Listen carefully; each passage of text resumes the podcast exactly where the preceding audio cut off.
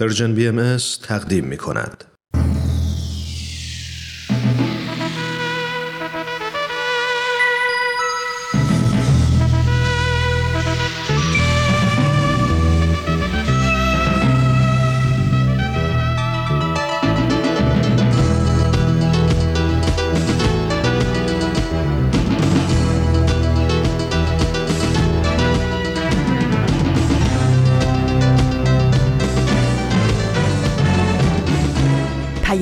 دوست، برنامه‌ای برای تفاهم و پیوند دلها.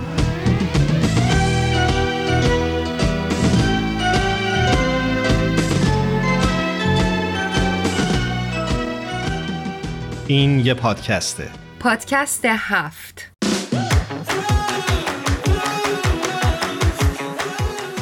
امروز جمعه یازدهم تیر ماه هزار و چهارصد خورشیدی برابر با دوم ژوئیه دو هزار و بیست و یک میلادیه. این شصت و یکمین قسمت از پادکست هفته.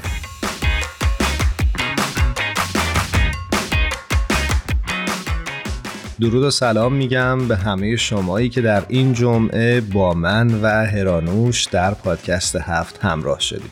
امیدوارم که هفته خوبی رو تا این لحظه گذرونده باشید.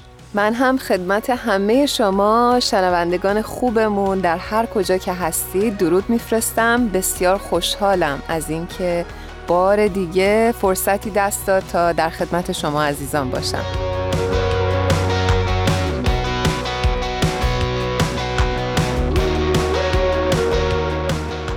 دوستان، شما واکسن کرونا رو زدید؟ آیا در منطقه‌ای که شما هستید واکسن رسیده به شما یا خیر؟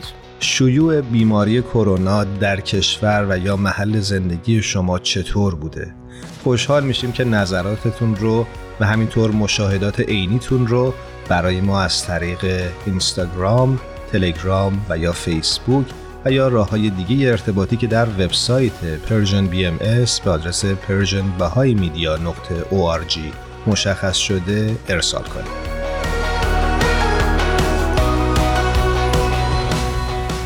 امروز ما می‌خوایم در مورد واکسیناسیون یا واکسن کرونا و همچنین تازه‌های واکسن کرونا صحبت بکنیم. واکسن‌ها معمولاً یک نوع ضعیف شده از یک عامل عفونی رو ارائه می‌کنن که به سیستم ایمنی ما اجازه میده تا اون رو در حافظش ضبط بکنه.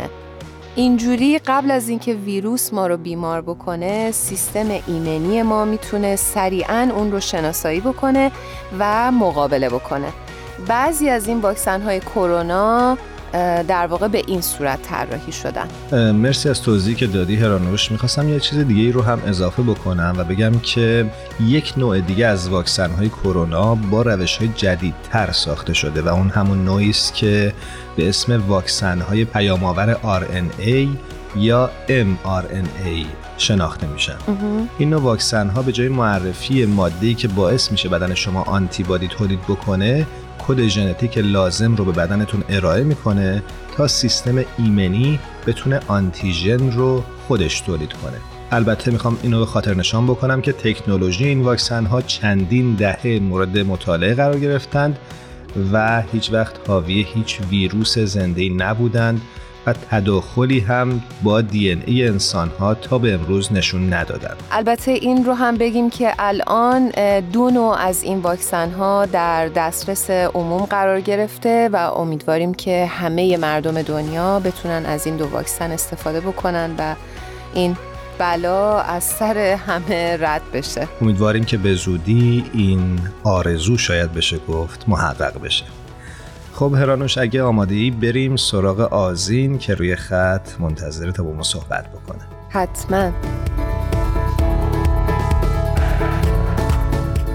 شنونده های خوبمون، خیلی خیلی خوشحالیم از این که بار دیگه در خدمت آذین ایغانی عزیز هستیم. آذین جون، به برنامه خودت خوش اومدی. هرانوشان، منم خیلی خوشحالم که در برنامه خودمون دوباره کنار همدیگه هستیم. امیدوارم که حال همه شما و شنوندگان عزیز برنامه‌مون هم بسیار خوب باشه. منم بهت درود میگم آذین جان، خیلی خوش اومدی. ممنونم ایمان عزیز. خب آذین بعد از چند هفته دوباره با ما همراه هستی. این بار برامون چه مطلبی همراه آوردی؟ بله خب اول از همه که دلم برای همگیتون تنگ شده بود. قربونت، ما و همچنین. ما هم همینطور. ممنونم. و اما مطلب این هفته مطلب این هفته مربوط هستش به جامعه بزرگ آمریکا. یه سمپوزیوم آنلاین سه روزه با موضوع وحدت نژادی و تحول اجتماعی به مناسبت صدمین سالگرد اولین کنفرانس جامعه بهایی آمریکا در زمینه دوستی بین نژادی برگزار شده. مطلب این هستش که صد سال قبل در ماه می اولین کنفرانس وحدت بین نژاد در شهر واشنگتن دی سی ایالت آمریکا توسط جامعه بهایان آمریکا برگزار شده و در واقع این واقعه نقطه عطفی تعیین کننده در مسیر حرکت به سوی وحدت نژادی در این کشور بوده. درست. سمپوزیومی که بهش اشاره کردم در بخشی از توضیحات برنامهش به این مطالب اشاره شده که سالها پیش بردهداری در آمریکا لغو شده. حال نیاز به تلاش عظیم دیگری جهت غلبه بر تعصبات هستش.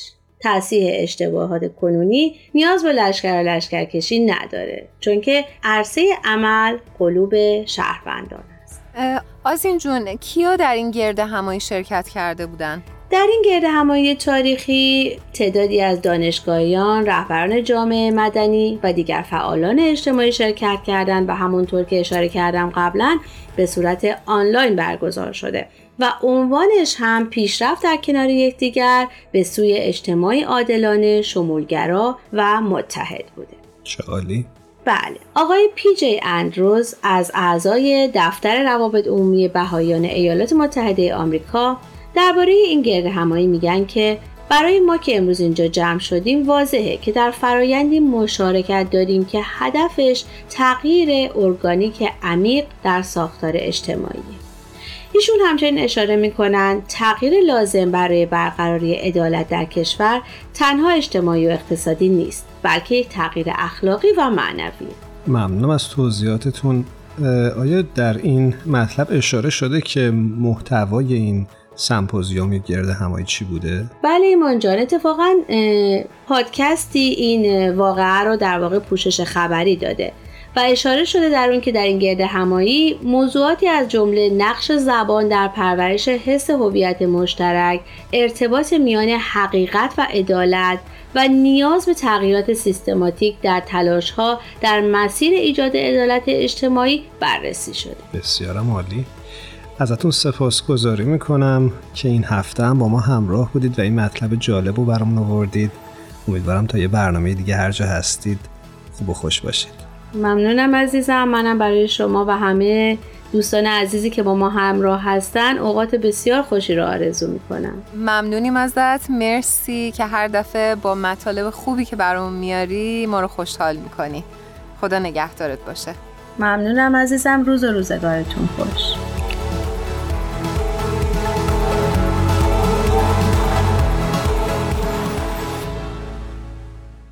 ترانه‌ای که خواهید شنید از هنرمند خوب کشورمون بهنام خضری با عنوان جزر و مد. یه شب دل تو با دل من بد شد، دوری دو روزمون ببین چقدر شد، انگاری جزر و مد شد، قایق تو اومد و رد شد. گلی جو بیا ببین یخ زده باغت، گلی هیچ گلی نذاشتن تو اتاقت، کاش بیام تو خوابه، گلی روی دلم نمونه داغت، گلی اینجا برفه، گلی پشت سرت خیلی حرفه، دیگه این شبهای من به یاد تو بارونیه، پر شدم از فکر تو تو سرم مهمونیه، دلو به دریا زدی گذشته ها بس سرم، ابریه کجای شب که پی بارون برم،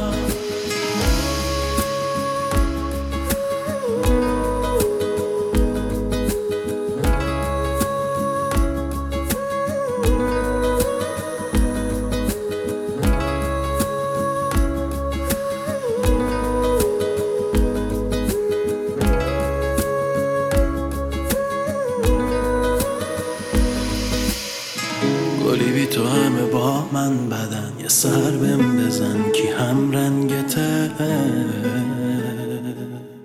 این شصت و یکمین قسمت از پادکست هفته. ما در این برنامه سعی کردیم بپردازیم به تازه‌های واکسن کرونا و قرار صحبت بکنیم در مورد اینکه این واکسن چقدر روی افراد تونسته تاثیرگذار باشه. یکی از اتفاقای خوبی که هرانوش در دوران پندمی رخ داد این بود که سازمان و یا شاید بشه گفت ساختاری به اسم کوواکس تشکیل شد که میشه گفت بخشی از تلاش‌های جهانی با هدف تسریع توسعه و تولید واکسن کرونا و تضمین دسترسی منصفانه و برابر برای همه کشورها داره. همونجوری که میدونیم هیچ کشوری از بیماری کرونا در امان نبوده و نخواهد بود مگر اینکه همه کشورها در کنار هم محافظت بشن. بسیار به نظرم جالبه و این اتحاد جوامع رو میرسونه که دوباره باید متحد بشن. و ایمان دلم میخواد این قسمت رو اشاره بکنم که صد و نود کشور و قلمرو در سازوکار کوواکس درگیر هستن که شامل بیش از نود درصد جمعیت جهانی میشه. امیدوارم که این سازوکار نتیجه بده و همه مردم جهان بتونن به زودی به واکسن‌های ساخته شده و آزمایش شده دسترسی داشته باشه.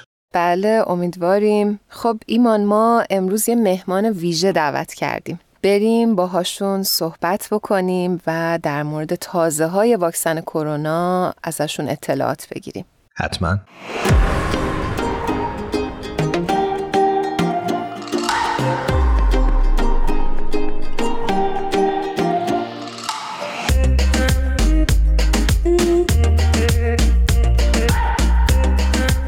شنونده های خوب برنامه‌مون، ما افتخار این رو مجدداً داریم که در خدمت آقای نظامالدین میساقی باشیم.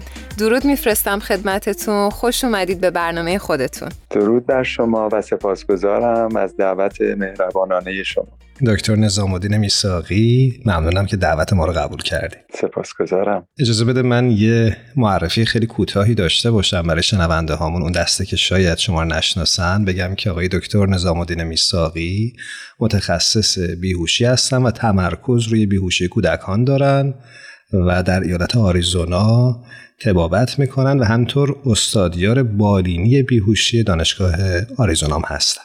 به هر حال ممنونم که تو این برنامه با ما همراه شدید. سپاسگزارم. خیلی خوشحال هستم که گفتگو با هم میکنیم و از همدیگه میآموزیم. قربونت. من خیلی دوست دارم که البته اجازه گرفتیم ما از جناب میساقی که اسمشون رو همون نظام صدا بکنیم. نظام جان، شما دلم میخواد که برای شنونده های خوبمون معرفی بکنید بیشتر خودتون رو که مادرتون کی بودن. فکر کنم برای شنونده ها جالب باشه بدونن. خواهش میکنم. مادر من خانم دکتر طاهره برجیس بودند که در ایران سالها مطب کودکان داشتند و ایشون با اینکه دانش آموخته در رشته تخصصی اطفال از آمریکا بودند، در سال هزار و سیصد و پنجاه و پنج به ایران بازگشتند که در اونجا طبابت بکنن و خدمت به میهن خودشون و هم میهنانشون بکنن. البته بعد از واقعه پنجاه و هفت ایشون از نظر طبابت در بیمارستان بسیار محدود شدن به خاطر باورهای مذهبی و اقلیت بودنشون و مطبشون رو داشتن و در مطب خصوصی بسیاری از دوستان که گوش فرا میدن به برنامه شما شاید یا مریض ایشون بودن و یا کودکانشون رو پیش مادر می‌بردن. روحشون شاد باشه. یاد و خاطرشون جاودان. واقعا خیلی نازنین بودن. سپاسگزارم. نظام جان، با تداوم واکسیناسیون در برابر کرونا در کشورهای جهان، خصوصا کشورهای پیشرفته، ما قوانین سفت و سخت قرنطینه و استفاده از ماسک رو می‌بینیم که کم کم برداشتن. آیا به نظر شما چنین رویکردی تصمیم خیلی زود هنگامی نبود؟ یعنی آیا ممکنه که برداشتن این ماسک و این قوانین منجر به شیوع موج‌های تازه جهانی بشه؟ بله، ببینید ما دقیقاً نمیتونیم بگیم که کی میشه این کارها رو به بهترین وجه انجام داد. در این حال این محدودیت ها هم خودشون هزینه های اقتصادی اجتماعی دارن. یک تصمیم هایی گرفته میشه که محدودیت ها رو به آرامی برمی دارن و بعد از نظر آماری و شیوع بیماری رصد میکنن که ببینن آیا تصمیم درستی بوده یا نه. هر چقدر که درصد واکسینه شدگان بالاتر باشه، برداشتن این محدودیت ها به هنگامتر هست. ما در این یک سال و خورده‌ای که از آغاز پاندمی گذشته خیلی در مورد پدیده ایمنی گروهی یا herd immunity صحبت کردیم و این پدیده هم یک پدیده‌ای نیست که مثل یک چراغ یا روشن باشه یا خاموش باشه. این یک فرایندی هست که ما در اون الان پا گذاشتیم. اون فرایند آغاز شده، ممکنه که به بهینه ترین قسمت از خودش نرسیده، مقداری به خاطر تردید و دودلی که خیلی از آمریکایی ها برای واکسینه شدن داشتن، ولی به یک درصدی رسیدیم که ویروس مجال پیدا کردن میزبان های جدید رو کمتر و کمتر داره و برای همین با اینکه الان مدتی هست که محدودیت ها به مقدار زیادی برداشته شده، شما وقتی که آمار و نمودارها رو در آمریکا به طور خاص نگاه میکنید میبینید که هر هفته از هفته قبلش از نظر شیوع، یعنی مبتلایان روزانه جدید و مرگ و میر، بهتر و بهتر داده ها در دست هست. برای همین فکر میکنم خیلی هم نابهنگام نبوده و مبنی بر این که این هم یادمون باشه که آمریکا فقط یک جا نیست. در بسیاری از جای جای آمریکا درصد واکسینه شدگان فرق میکنه. مثلا در ایالت میسیسیپی و آلاباما و وایومینگ یکی از کمترین ها رو دارن که زیر پنجاه درصد از بزرگسالانشون فقط حتی یک دوز از واکسن رو دریافت کردن. اما در بسیاری از ایالت‌های شمال شرق آمریکا مثل ماساچوست و ورمانت و نیو همشایر و مین، اونا درصدهای بالای هفتاد دارن و برای همین ممکن هست که در بعضی از این ایالت‌ها که زیر پنجاه هستن، در جاهایی، در کانتی هایی شما اوتبریک ببینید، ولی به طور کلی در آمریکا عددها سیر نزولی رو داره که خب این خیلی تشویق کننده هست. البته این نکته رو اضافه بکنم که اشاره شما به جامعه آمریکا به خاطر این هست که فکر می‌کنم جزء جوامعی هست که تقریباً آمار خوبی از نظر واکسیناسیون تا الان داشته. درست میگم؟ بله، به نسبت خیلی خوب بوده. یک کوشش بسیار بزرگ در مقیاسی بوده که اصلا در تاریخ آمریکا آمریکا سابقه نداشته همچین چیزی که در فاصله چند ماهی بتونن حدوداً شصت و سه چهار درصد تمام بزرگسالان آمریکا رو حداقل یک دوز واکسن بهشون بزنن. درست. بله، خیلی سریع انجام گرفت. خب حالا برگردیم و سفر بکنیم به ایران خودمون و این داستان واکسن برکت رو کمی بهش نگاه بکنیم. خیلی اخبار عجیب و غریبی در رسانه منتشر شد راجع به واکسن برکت. حتی شایعاتی گفته میشد که این واکسن رو وقتی بزنی بدنت حالت آهنربایی پیدا میکنه. شما شنیده بودین نه؟ داستان آهنربایی البته فقط منحصر به ایران نیست. این داستان در آمریکا هم مقداری راجعش صحبت شد. حتی یک خانومی در مجلس نمایندگان اوهایو آمد و داشت توضیح میداد که بدن خودش مغناطیسی شده و در دیگران هم دیده بدنشون مغناطیسی شدن، تازه اونا واکسن ایرانی نزده بودن. یک پدیده جهانی شد که من فکر میکنم شاید کسی که این رو آغاز کرده بود آدم شوخی بوده و بسیاری جدی گرفتن و شروع کردن ویدیوهایی از خودشون بگذاشتن که قاشق چایخوری به جای جای بدنشون حالا یا میچسبیده یا نمیچسبیده، دلایل مختلف. و من همون موقع واقعا شروع کردم به اندیشیدن که خانم گوگوش اگر در زمان پاندمی و واکسیناسیون اون آهنگ نیمه گم شده من رو میخوند، شاید هم خودشون و نیمه گم شدهشون هر دوتا واکسن میزدن، از طریق خواص مغناطیسی میتونستن زودتر همدیگر رو پیدا کنن و لازم نبود در موردش آهنگ بخونن. حقیقتش این هست که هیچ مبنای علمی نداره و واقعا هم باید ازش جوک بسازیم، به خاطر اینکه بیش از اون جایز نیست که در موردش صحبت بشه. خیر، هم چیزی اصلا وجود نداره. یه مطلب دیگه ای که شنیده بودم این که توی واکسن چیپ گذاشتن. ببینید خیلی ها در مورد اصولاً وقتی که دولت یک چیزی رو میاد راجبش صحبت میکنه و میخواد که الزامی بکنه، یک کاری رو، یه تشویق خیلی زیادی بکنه که افراد کاری رو بکنن، همه نگران حریم خصوصی میشن. این یک پدیده طبیعی هست که کجا اعمال نفوذ دولت‌ها تمام میشه و کجا حریم خصوصی شهروندها شروع میشه. در واقع این یک بحث مدنی هست و نه بحث علمی. اما یک روشی که بخوان به دیگران بگن دولت داره شما رو کنترل میکنه این هست که بگن بله شما نمیدونید ممکنه یک میکروچیپ داخل این واکسن ها باشه و از این طریق همه میخوان رفتار شما رو و محل شما رو رصد بکنند و دنبال بکنند.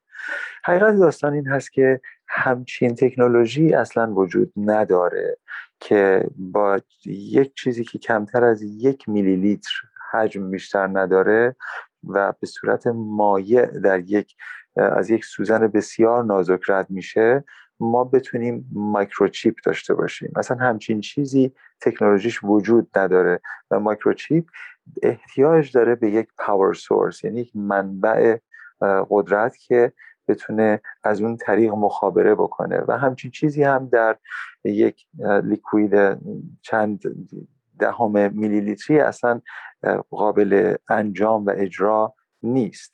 پس همه اینها رو میگذاریم به تخیلاتی که بافته شده. ولی این رو من بگم کسانی که نگرانی از حریم خصوصی دارن باید بدونن که اون تلفن‌های هوشمندی که در دستشون دارن این کارها رو همه رو به راحتی انجام میده. شما هر جستجویی که در فضای مجازی میکنید رو اونها نگه میدارن در کوکی هاشون، میدونن که اگر شما دنبال یک فراورده خاص هستید از اون پس همه آگهی های تبلیغاتی که برای شما میاد از اون زمره خواهد بود و لوکیشن شما از نظر مختصاتتون که در نقش کجا هستین هم روی عکس هاتون و به صورت زنده هم مخابره میشه مگر اینکه اونها رو برید ختم کنید. و همین اگر نگران مسائل حریم خصوصی هستید ممکن هست که شما در اون فضا پای گذاشته باشید سالها پیش و خودتون متوجه نشدید. دقیقاً. برگردیم به واکسن برکت. میخواستم بپرسم که نتایج تحقیقات و یا کارآمدی اون تا حالا توسط هیچ نهاد مستقل علمی تایید شده یا نه؟ نه خیر، هنوز تایید نشده. داستان ببینید واکسن ها چند تکنولوژی مختلف پشتش هست. چهار پنج روش مختلف هست که شما به واکسن برسید. واکسن برکت خیلی شبیه از نظر تکنولوژی به واکسن ساینوفارم که در چین تولید میشه.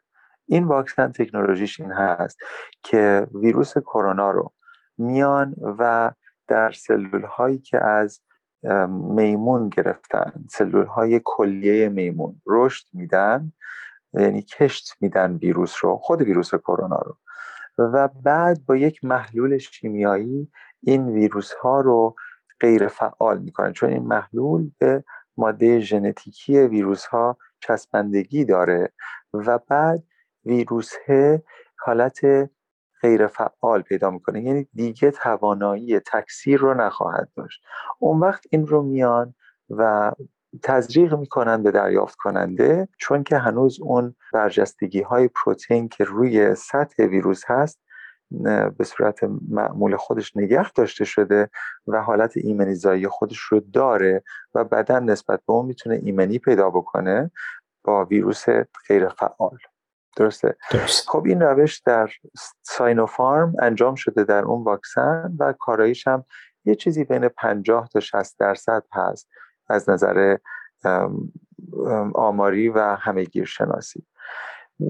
ویروسی که در ایران به صورت غیر فعال در میارن و با چه تکنیکی غیر فعال در میارن خیلی بر ما دانسته نیست، چون در ژورنال های غیر وابسته به ایران در موردش هیچ چیزی چاپ نشده. فقط در ایران در موردش چاپ شده که اینها قسمت فاز سوم تحقیقات بالینی رو بیش از نصفش رو گذروندن و دارن میگن که کاراییمون خوب هست و معادل هست با واکسن‌های شبیه خودش، اما بیش از این نگفتن. در این حال وقتی که هنوز فاز سوم به اتمام نرسیده نباید واکسن هنوز وارد بازار بشه، برای اینکه از نظر هم ایمنی و هم کارایی تمام داده ها در دسترس نیست. منتها چون که فکر میکنن زودتر میخوان به بازار بیارن، دارن میگن برای داوطلب ها در دسترس قرار خواهد گرفت به صورت زود هنگام. خیلی از نظر اخلاقی کار صحیحی نیست به نظر من و اصولا دوست دارم که داده هاشون در ژورنال های معتبر غیر وابسته به جمهوری اسلامی هم منتشر بشه که مقداری با بیشتر بتونیم بهشون ارزش و بها بدیم. نظام جان، یه اتفاقی اخیراً در فلوریدای آمریکا افتاده بود، میخواستم در این خصوص برامون یه مقدار توضیح بدین که شاید یک نشانه‌ای باشه از اینکه این واکسن چه اثراتی داشته. شما اگر که جستجو بکنید در مورد فلوریدا آوتبریک، این در سرخط چند خبر در موردش چاپ شده. در یک نهاد دولتی، در یک یکی از ساختمان‌های دولتی در ایالت فلوریدای آمریکا، در بخش آی تی یک آقای اونجا کار می‌کرده که اون آقا خودش مبتلا میشه به کووید نوزده به صورت خفیف و خب سر کار میره و اونجا هم بازگشایی شده، محدودیت‌ها برداشته شده، آدم‌ها سر کار میرن و ماسک و اینها هم که نمیزنن.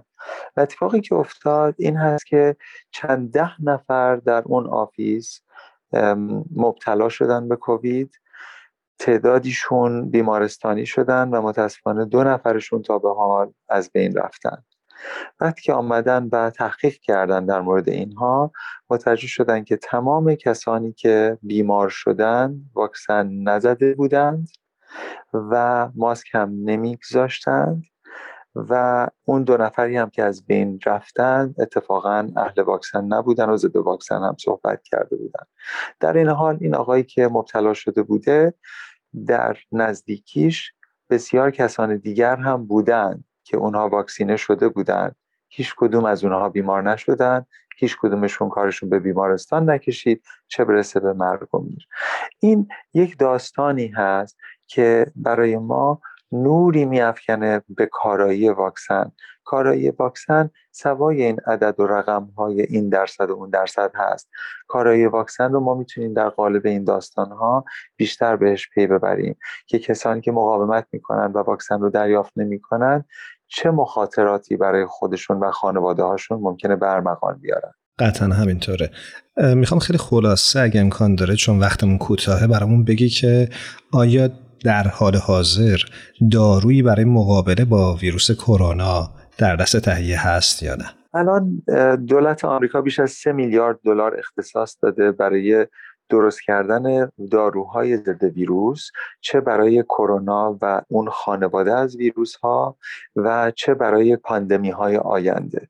و چون ما اصولا برای ضد ویروس خیلی دارو نداریم، ما برای ضد باکتری دارو بیشتر داریم که آنتی بیوتیک نام دارن و همینطور ضد قارش که انتای فانگال نام دارن. برای ضد ویروس هم داریم یه مقداری، مثلا برای آنفلوانزا تامیفلو داریم، برای هرپیز والتریکس داریم که والساکلویر هم بهش گفته میشه یا ایساکلویر، ولی اصولا برای خیلی از ویروس ها و خانواده هاشون نداریم داروهای ضد ویروسی. الان چیزایی که داریم در واقع داروهایی هستن که برای چیزهای دیگه استفاده میشدن، ولی متوجه شدن که مقداری میتونن فعالیت ضد ویروس برای این ویروس خاصه کرونا هم داشته باشن، مثل رمدزیویر که تایید شد ولی خب اثر همه ضد ویروسی داره، ضد کرونا، مثل داروهای استروئید مثل دکسامتازون که استفاده میشه که یه مقدار از شدت بیماری میکاهه، و مثل دارویی که برای نقرس استفاده میشده اسمش کولچسین بوده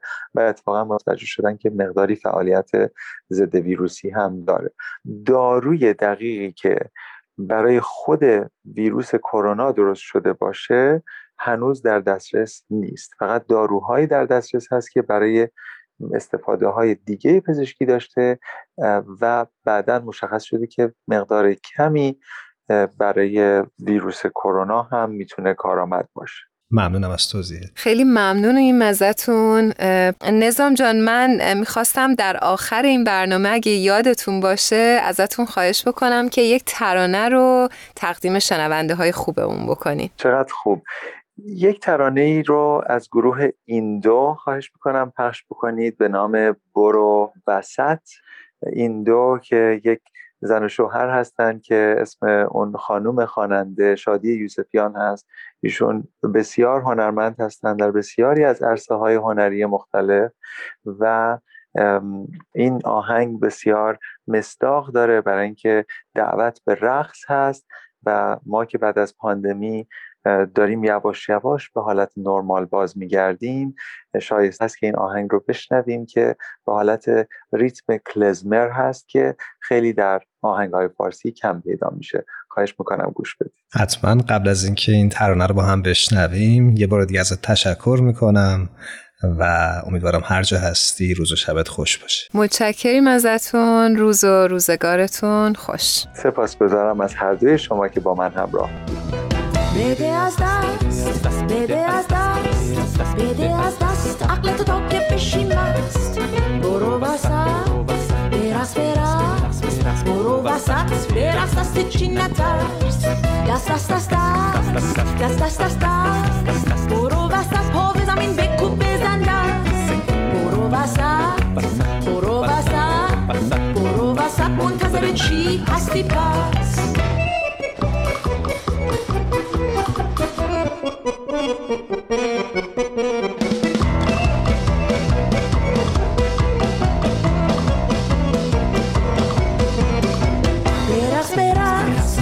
بشی مست، برو وسط، در جمع مستان بکن رقص. برو وسط، این فرصت رو نده از دست.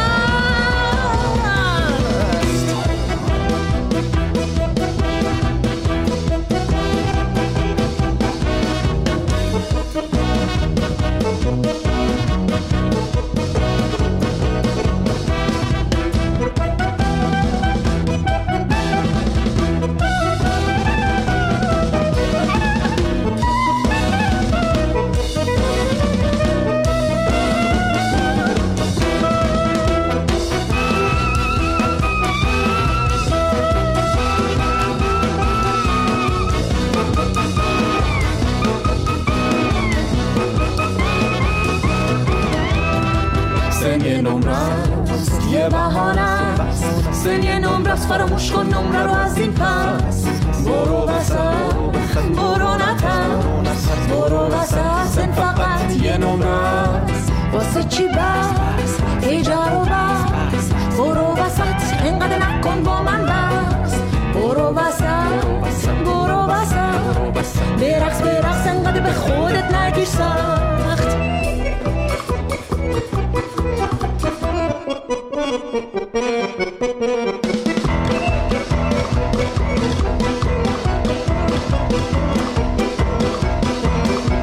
مگه آدم چقدر زنده است لحظه رو دریا با زندگی رو بگی چشم. بی جا میگن اونایی که میگن این نیست موقع.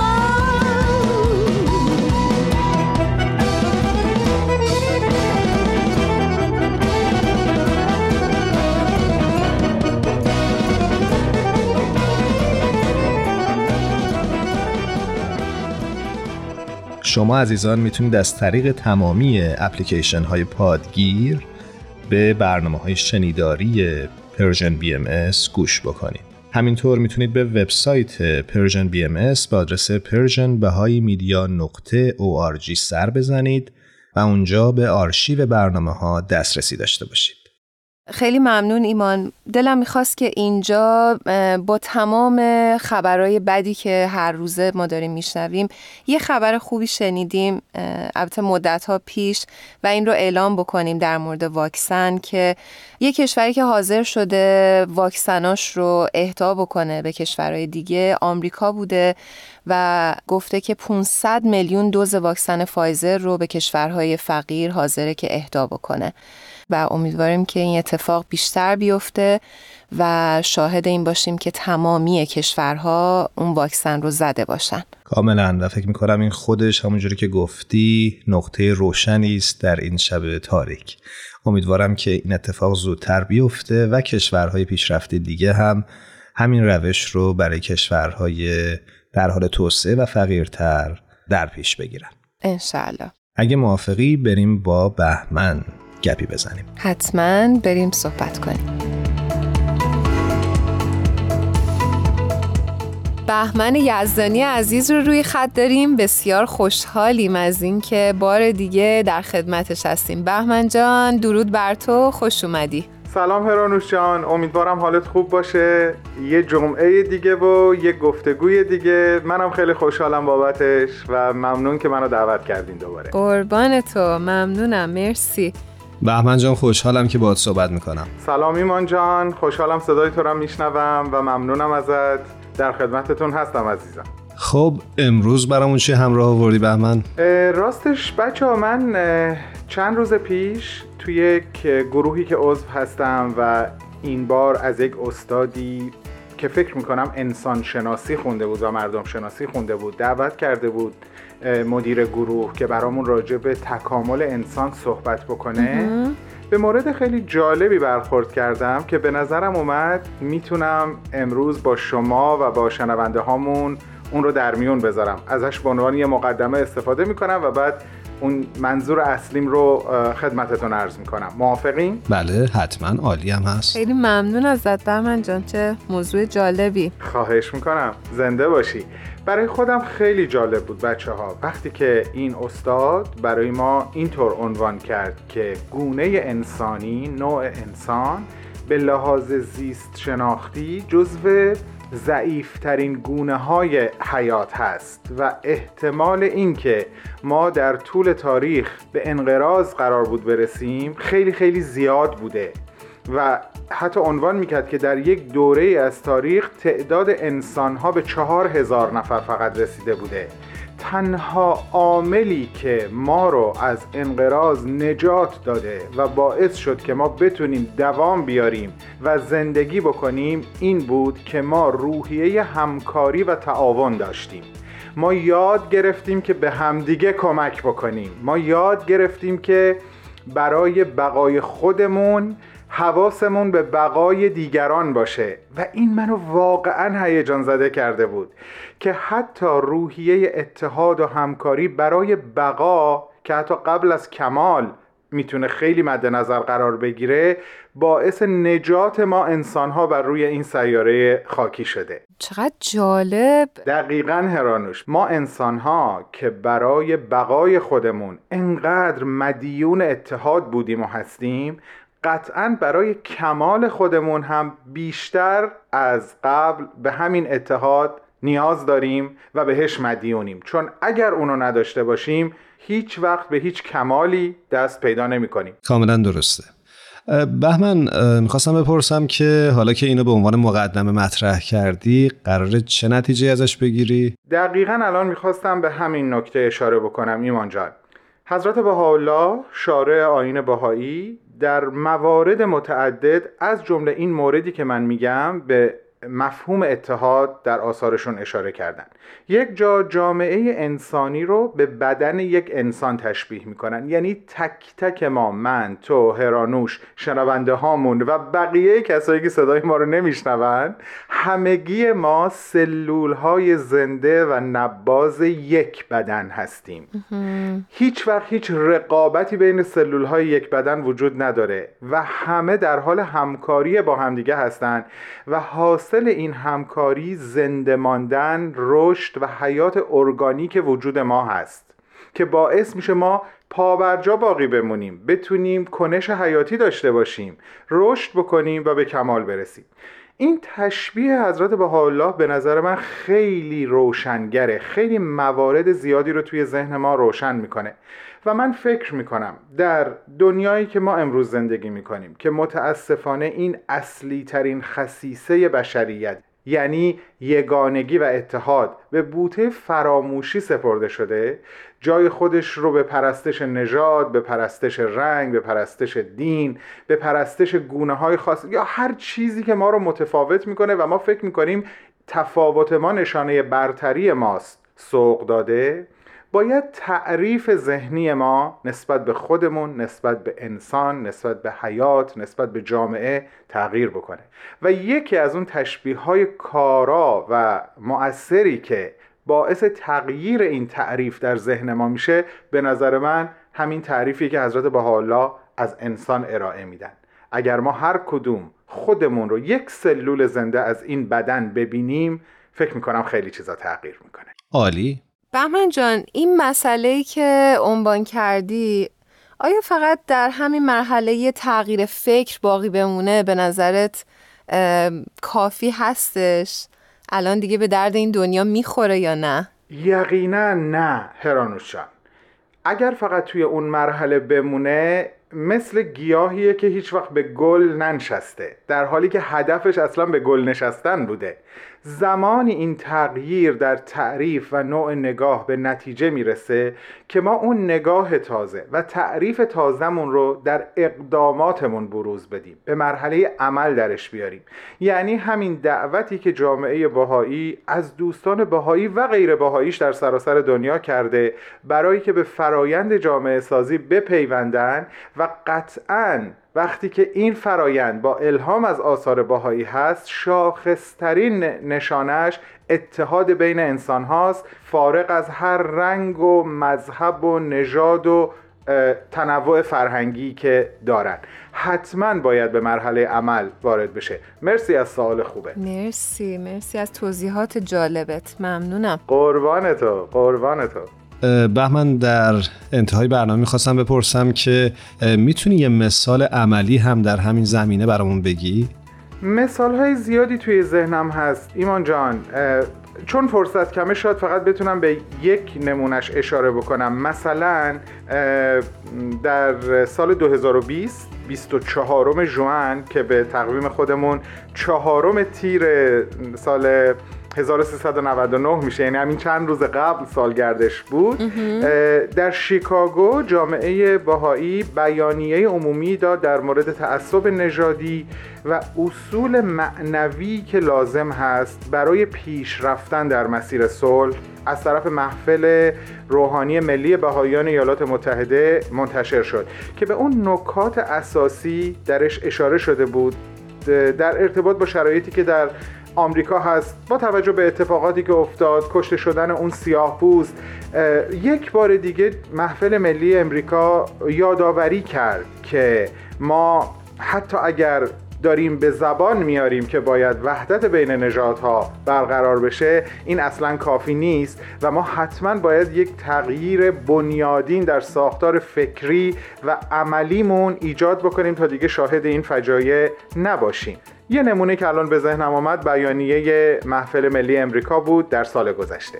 ممنون ازت بهمن. خیلی عالی. مرسی. مرسی از شما بچه‌ها. خیلی ممنون که دوباره این فرصت رو به من دادین یه ذره از دلم باهاتون حرف بزنم. آخه قربان تو. مرسی. مرسی از حضور گرمت. متشکریم. امیدواریم تا هفته‌های آینده خوب و خوش باشی و ما دوباره بتونیم باهات صحبت بکنیم.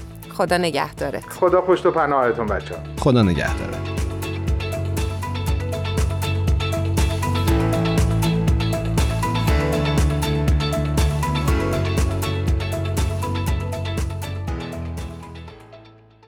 لودویگ در کتاب کمی قبل از خوشبختی در جای عنوان میکنه: خوشبختی سراغ کسانی میرود که بلدند بخندند. این زندگی نیست که زیباست. این ما هستیم که زندگی را زیبا یا زشت میبینیم. امیدوارم که نگاه شما به زندگی همیشه پر از زیبایی باشه. یک بار دیگه تشکر میکنم که تا این لحظه از برنامه با ما همراه بودید. از تهیه کننده های خوب برنامه‌مون، تارا، میساق، الهام و بعدی هم تشکر میکنیم که ما رو یاری کردن تا این برنامه رو به شما ارائه بدیم. امیدواریم هر کجا که هستید دلتون خوش باشه و هر چه زودتر این واکسن رو بزنید و ایمن باشید و سلامت در کنار همه عزیزانتون. روز و روزگارتون خوش. خدا نگهدار.